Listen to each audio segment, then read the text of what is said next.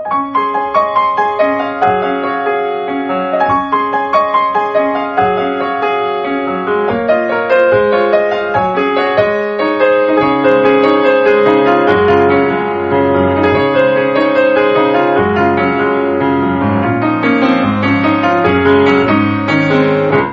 んばんは、ミッチェルです。いかがお過ごしでしょうか。本日は10月の17日になります。さて、台風は皆さん大丈夫でしたでしょうか。私の住んでいる周りもですね、実はこの辺りももともと海抜0メートル地帯ということで、当日はですね、避難警告もメールなどでもね、携帯でも回ってきました。もう本当に落ち着かない、一日だったんですけれども、今なお被害にね、遭われている皆さん、そして、今後さらに、ね、二次被害が、ないことを祈るばかりなんですけれども、本当にリスナーさんのね、皆さんが大丈夫かなというのがとても心配ではあります。今日はね、ちょっと台風のお話もさせていただきつつ、今日はですね、私も昔から夢だったある場所に行くことができました。いやー、もうやっぱり叶うんだなということをまた今日も感じたんですけれども、今日も元気に楽しくこのラブミッションをお送りしていきたいと思います。皆様お付き合いお願いします。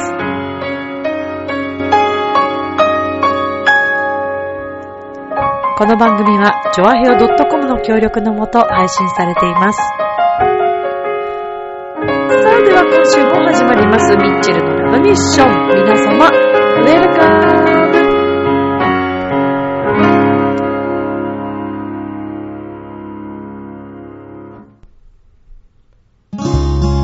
出会いがあれば別れもある。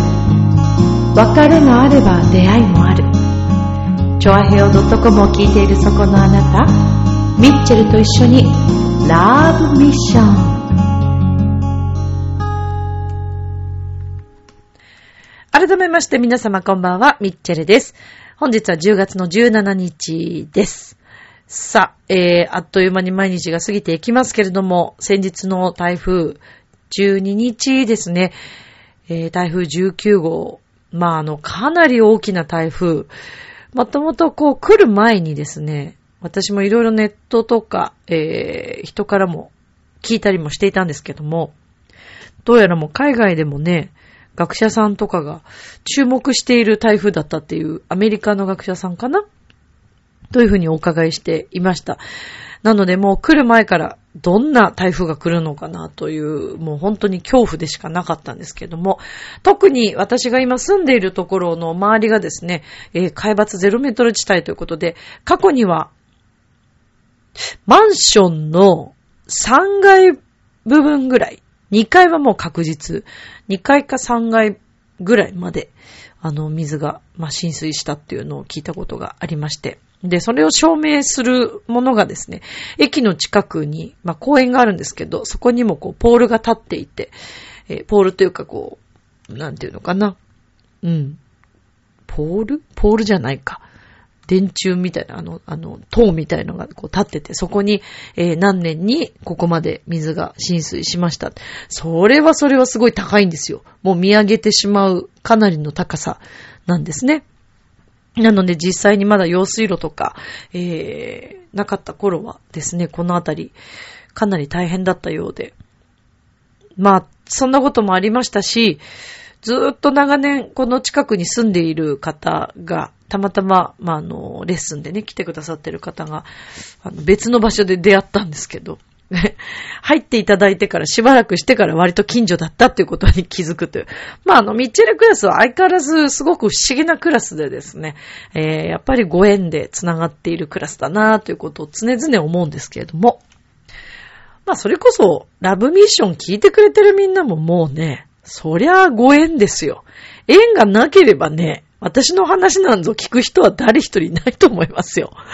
本当ありがとね。ねえ。このラブミッション聞いてくださってるみんなは、私とつながってる縁のある人なんだなーって、みんな縁のあるリスナーさんなんだなーと思って、私も届けさせていただいてるんですけれども、まあそれでね、実は近所だったっていう方、以前からこの辺りに住んでいらっしゃって、で、過去のやっぱりお話を聞いたら、その3階までは浸水して、4階がちょっと少し浸るぐらいまでっていうね、ことがあったっていう話を聞いたんですよ。とんでもないですよね。どんな状況なのかもうちょっと把握、ね、できないというか、なんかもう想像がつかない。3階までって相当ですよ。まあでも実際に、まあ多摩川とか、それから長野の方もですよね。いやもうあそこまで川が氾濫してしまって、まあ本当に今回のこの台風で、被害に遭われている、今なお現在も被害に遭われている皆様、そしてニュースなどでも拝見しているんですけども、なかなかこう道が塞がってしまって、取り残されてしまっているという方もいらっしゃるということ、まだ現在もね、捜索活動、救助活動が続いておりますけれども、まあ、このラブミッションの中ではね、もし、避難所ですとか、また、今回の台風で被害に遭った中でも、もしこのラブミッションを聞いてくださっている方がいらっしゃったら、元気とね、希望と、そして前向きになれるような、そんなお話を今日もお届けできればと、夢が叶うということも含めて、いつも通り元気に、この番組、ミッチェルの番組をお届けできればなと思っております。ただですね、今回のこの台風で、亡くなられた方々も、いらっしゃるということで、まだまだ、救助活動進んでますけれども、まあ、今後ね、もしかしてこの被害が拡大してしまうこともあるかもしれません。でも少しでもその被害がね、もうこれ以上ないことを私はもう願うばかりなんですけれども、この19号の台風で亡くなられた方々には心よりご冥福をお祈りいたします。さあ、ではですね、ラブミッション、またいつも通り今日も元気にお送りしていきたいと思うんですけれども、まあでもあれだよね、本当に日々何が起こるかわからないよね。なんかまあ自分もそうですけど、いや今ね、私祖母が、ずっと入院しているんですけれども、まあそうですね、どれぐらい生きていられるかどうか、まあちょっとわからないかなという、まあもうね高齢なので、93歳なんですけどね、まあここまで何事もなく、病気も大きな病気もせず、元気にね、自分のことも全部自分でできるような、そんなしっかりした祖母だったんですけども、そうですね。で、今入院していて、こう毎日お見舞いというか会いに行ってるんですけども、まあなんかこう祖母を拝見しててもそうですし、拝見じゃないな、祖母を見てても、拝見ってね、そんな身内なのにね、祖母を見ててもそうですし、同じ病棟にいらっしゃる方々を拝見していてもすごく感じる。だいたい同じぐらいの年齢の方々がね、そこの病室にいて、もう顔見知りでね、たまに挨拶するような患者さんもいたりとかするんですけど、まあなかなか家族が会いに来てくれないっていうね、ことをおっしゃってるおばあちゃまがいたりとか、すごく寂しそうにしてらっしゃって、うちの祖母のね、前にこういらっしゃるんですけど、まあその方がね、この間こっちって、ちょっとお話がそんなにもううまくこうちょっとできないんですけど、意思はすごい伝えてくださるんですね。で、私とか母が行くと、こっちってこう手招きしてくれて、で、この間もちょっと、どうしましたって言って、元気ですかなんて言ってこう、ちょっと声かけたりとかしたんですけど、でずっとこうなんか私の手を握って離さないんですよね。で、まあ、怖いっていう言葉をね、おっしゃったりとか、されるんですけど、まあ、あと多分ね、家族に会いたいんだろうなっていう、まあ、遠いのかどういう状況なのかね、ちょっとわからないですけども、まあでも、まあ皆さんを拝見しててもそうですし、私自身、自分もね、日々いろんなことを見たり、それから考えたりするときに思うんですよ。自分の命というのもそうなんですけど、まあ人は必ずみんないつか死ぬんで、それはもう絶対ですよね。うん、まあそれで、まあ今回みたいなね、台風とか、まあ震災とか、自然災害の場合はもう私たち抵抗できないので、もうこれは自然の力には、まあ人間の力はね、自然の力にはもう絶対に勝てないというか、勝ち負けじゃないですし、共存しているので、で、やっぱりすごく気をつけなきゃいけないなというか、感謝しなきゃいけないなと思うのは、自然があって、ね、私たちはこの地球という素晴らしい場所で生かされていて、で、特にこのまた日本というね、国が、まあ、素晴らしい国だなと思うんですけど、やっぱりそういうところでね、こう生かしてもらってるっていうふうに考えると、すごくありがたいことだなと、思うんですよね。で、まあやっぱりそういうことをね、どんどんこう忘れてってしまう瞬間っていうのがやっぱりあったりするので、まあやっぱりそういうところは気をつけなくちゃいけないなと思うし、当たり前に思ってはいけない、当たり前のことは当たり前では実はなくて、こうやってね、お家が、お家屋根の下で、雨をね、しのぐことができるというのも幸せなことですし、そこに電気があって、明かりがあって、ね、こうやってラジオもみんなに配信できるという、これもね、いろんな、その社会的な、まあ、いろんなこの技術が発達してのおかげもあり、そして電気もあるおかげだったりもするし、手洗いうがい、そしてお水を飲むっていうのもそうですし、お手洗いに関してもそう、お水っていうのも必ず当たり前のように使ってますけど、まあ実はそうじゃなかったり、まあやっぱりこういうね、ことがあるたびに、そういったことをまたこう、改めてね、考えさせてもらうきっかけにもなるし、ありがたいんだっていうことをね、考えるきっかけにもなるし、そしてまあ私はたまたま今、祖母がね、そうやって入院しているっていう状況でもあったので、今回のこの台風でね、亡くなられた方がいらっしゃるということを聞いていても、あ、やっぱり人はみんな必ずいつか、まあ、戻るというかね、あの世に戻るという、ことなのかなというふうに思っていたりして。でも、そういうふうに考えると、いつ何時何が起こるかわからないと考えれば、もう一日も無駄にしたくないというか、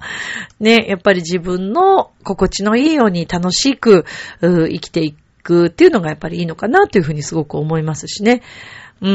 で、最初にも言ったように、このラブミッションでつながってくれてるみんなっていうのはやっぱり縁があってつながっていると思っているし、私がお世話になっている、今会っている皆さんとか、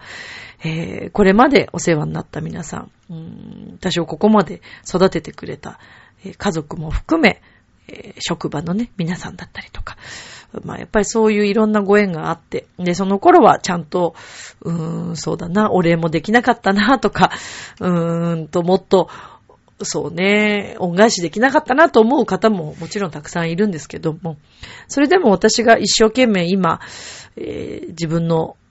目標、夢に向かって、前に向かって生きていくということが、まあ直接的には恩返しできなかった方々にも、それが結果的には恩返しになるのかなとか、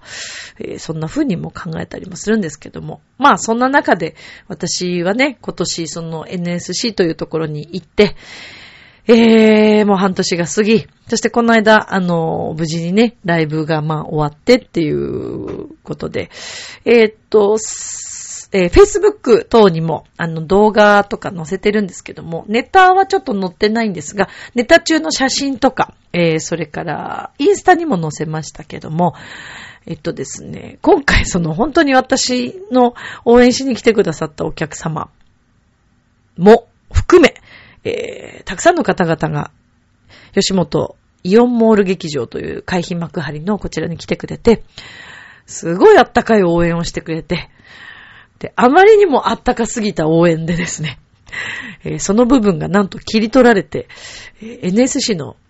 インスタグラムとかに載っているというね。はい。いや、もうさすがですよ。もうね、ちょっとね、ミッチェルの周りはみんなあったかすぎる。もう本当にありがたい。本当嬉しかった。よかったらぜひリスナーのラブミンリスナーのみんなにも共有したいなと思います。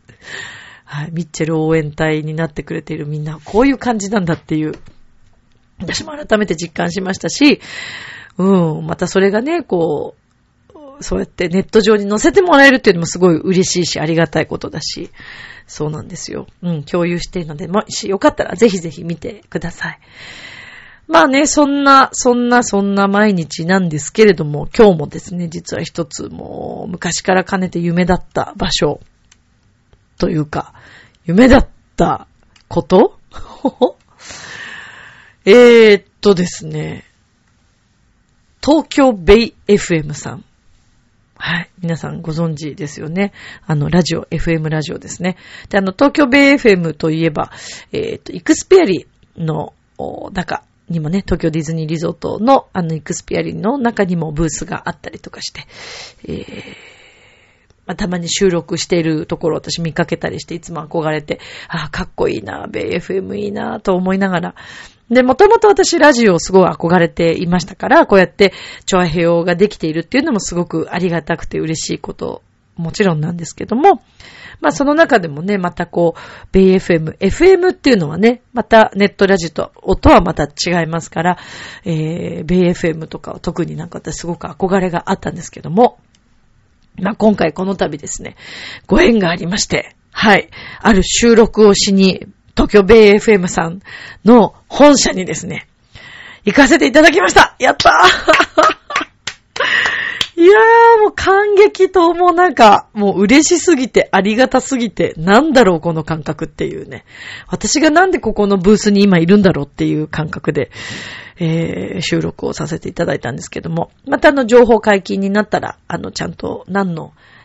ために私が収録に行ったのかっていうことはまたお話ししたいと思うんですけども、まあこういったね機会をいただけたというのもまたご縁があってのお話ですし、まあもうそれこそね、もう血ヘドを吐くぐらい、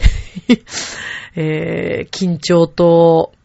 いろんな思いでずっと結婚式のね、司会のお仕事もそうですけども、司会というお仕事に関しては、まあ未だに慣れるというものではなくてですね、もう本当いろんな場所で、山の楽器のイベントもそうですよね、ブルーノートとか、大きなステージとかでもたくさん司会させてもらって、そして全国の小学校公演も含め、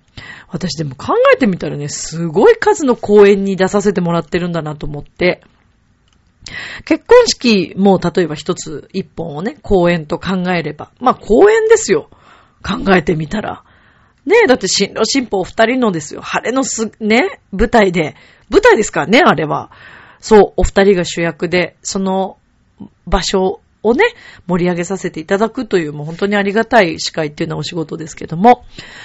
まあそういったものとか、テーマパークのね、ある大きなイベントでの司会も一度させていただいて、まだネットに残ってんですよね、これがね、もう。ね、でもあんまりこうちょっとね、こう、大々的に宣伝できないというのがちょっと残念なんですけど、みんな、ね、それ行き当たってくれてたら嬉しいんですけどね、私の名前は多分そこには入ってないから、ちょっと見れないかも。でも私はもう本当にあれずっと、削除されなきゃいいなと思いながらずっと見てるんですけど、密かに。あれはちょっとありがたいですね。そう、いい機会をいただきましたね。まあ結婚式に関しては1000本以上かなですね。で、学校公演も600校以上行ってます。もう20年以上経ってますからね。そして、コンサートとか、まあ、公演に関しても、ちょっと数は数えてないですけど、かなりいろんな、まあ、小沢塾とかも含めね、いろんな大きな舞台に出させていただいて、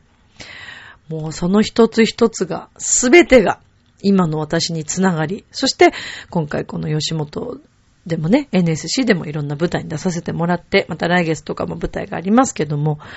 まあ、そういった一つ一つを積み重ねさせていただいて、で、浦安のイベントでもたくさん司会をさせてもらってね、この間の幕張総合高校の、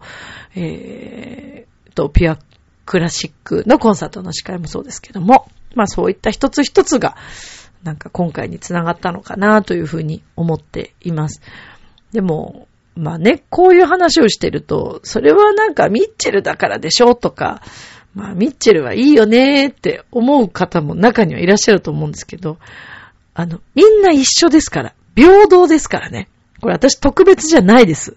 もうほんと何度も言いますけど。私がすごいんじゃなくって、私は基本思い込み力で生きてますから、自分がこうしたい、こうなりたい、こういけたらいいなっていう気持ちがものすごい強くて、その想像がものすごく楽しいので、それをしていることで知らず知らずのうちにこういう道になっていたっていう感じです。だから子供の頃からの遊び方っていうのもコンサートをイメージして、お人形さんをいっぱい並べて、それを部屋でね、舞台みたいにして、横の引き戸をこう、カーテンみたいな風にして、そこで一人で CD とか、カセットですよ、あの頃は。かけて、歌手のふりして、なんか着替えたりとかして、そんな遊びをしてました。それはもうイメージしてたんだと思います。あの時からもうステージに出たかったし、ステージというところにこう憧れを持っててっていうのが、もうそれが。もう本当に好きなことをやってたっていうだけですよね。で、私一人っ子なんで一人遊びが結構、まあ割と得意な方だと思うんですけども、そういう一人遊びがもうあの時から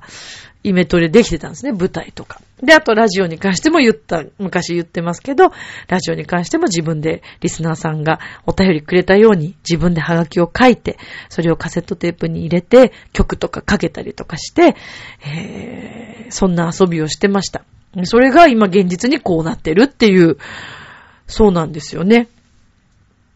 で、じゃあ、スポーツ選手とかどうなのって、確かにスポーツ選手、プロの選手、それこそオリンピックに出るとか、プロ野球、それから J リーグとか、ああいう世界の方々で考えますと、やっぱり一握りですよね。で、そういった世界というのはやっぱりセンスももちろんあるでしょうし、子供の頃からね、やっぱりその培ってきたものと、センスと環境と、それから努力と、まあ、すべてが、なんていうのかな、すべてが総合的に誰よりも優れている。そうなった時に、やっぱりそういった世界に行けるのかなと思うんですね。でも、もしかしたら努力で行けるのかもしれないですし、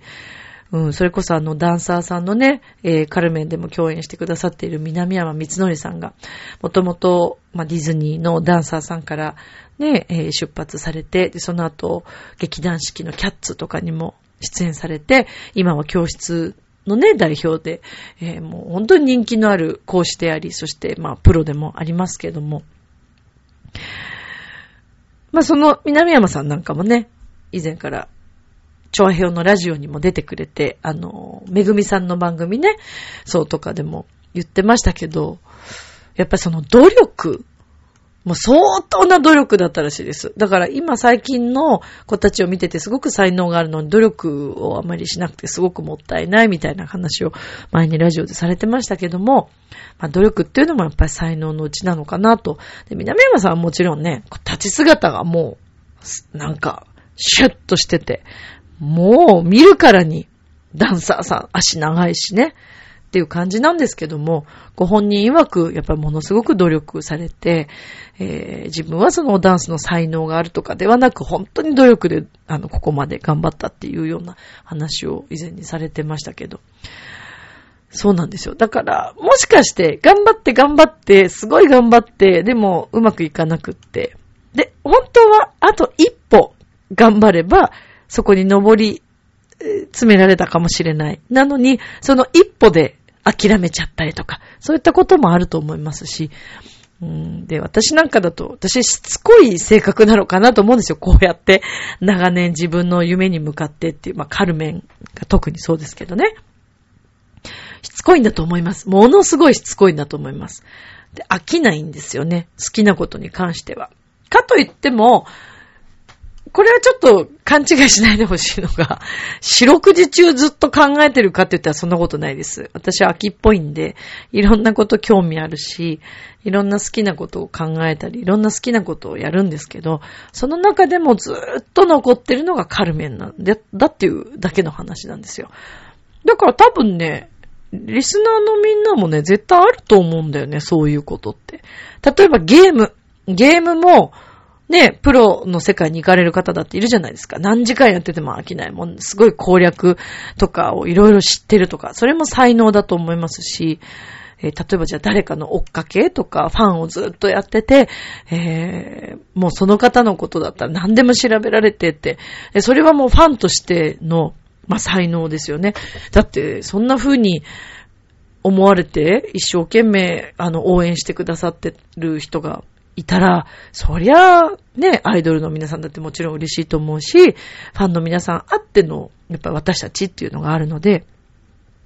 まあもそれこそね、ストーカー行為とかのね、そういうしつこさはダメだと思うんです。それはやっぱり迷惑かけちゃうんで、それはダメだと思うけど、でも応援するっていうことも一つのね、才能だと思うし、なんかいろんな世界の才能っていうのがあるのかなというふうに思うんですよね。自分の好きなことを突き詰めて、飽きずに、しつこく、ずっと思い続けていると、まあやっぱりその世界に行けるのかなと。あとは、やっぱり絶対何としてでも行こうみたいな強い、そのしつこさじゃなく、なんていうのかな。力みが入っちゃうとね、また変わってきちゃうので、こうなったらいいなっていう軽い気持ちで、あと努力をもちろんしつつ、絶対これじゃなきゃダメみたいな風な考え方だと、やっぱりそれは力が、頑張りすぎちゃうので、なんかやっと私分かってきました。なんかいろんな本に書いてあるその頑張りすぎちゃいけないっていうこともこういうことなんだなと思うし、まあ読み漁りすぎましたからね、そういう本に関してはね。まあでも本当に私の周りも今引き寄せがかなりすごいので、おそらく多分ラブミッション聞いてくれてるみんなも引き寄せ始まってんじゃないかと思います。本当に私に関わってくれていたら、おそらくみんな引き寄せ、私の周りにいる人はもう間違いなく引き寄せがすごいので、もし何もないんだったら気づいてないかもしれない。気づいてないだけかもしれないし、願い方がちょっと力んじゃってたりとか、本当に望んでない夢だったりとかなのかもしれないですよね。だから何か考え直すチャンスなのかもしれないし。うん。まあでも今回本当にこういうふうに、今日行きたかったこの場所に行って、そういった機会を与えていただいて、すごく感慨深い不思議な感じでした。こんなことってあるんだなっていうのをまた感じました。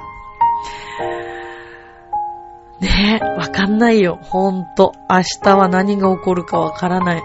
くタレントさんなんかもね、テレビでいつも見てたその世界が気づいたらそこにいたとか、信じられない。去年は私紅白見てたのにとか、ああいう感覚なんでしょうね。だからね。でもそこは、まあ、やりたいことっていうのを諦めずに、努力して、夢をずっと見ていくっていうのはね、すごくね、大切なことだとまた改めて思いました。明日もスマイルでラブミッション、今日もありがとうジョアヘヨ。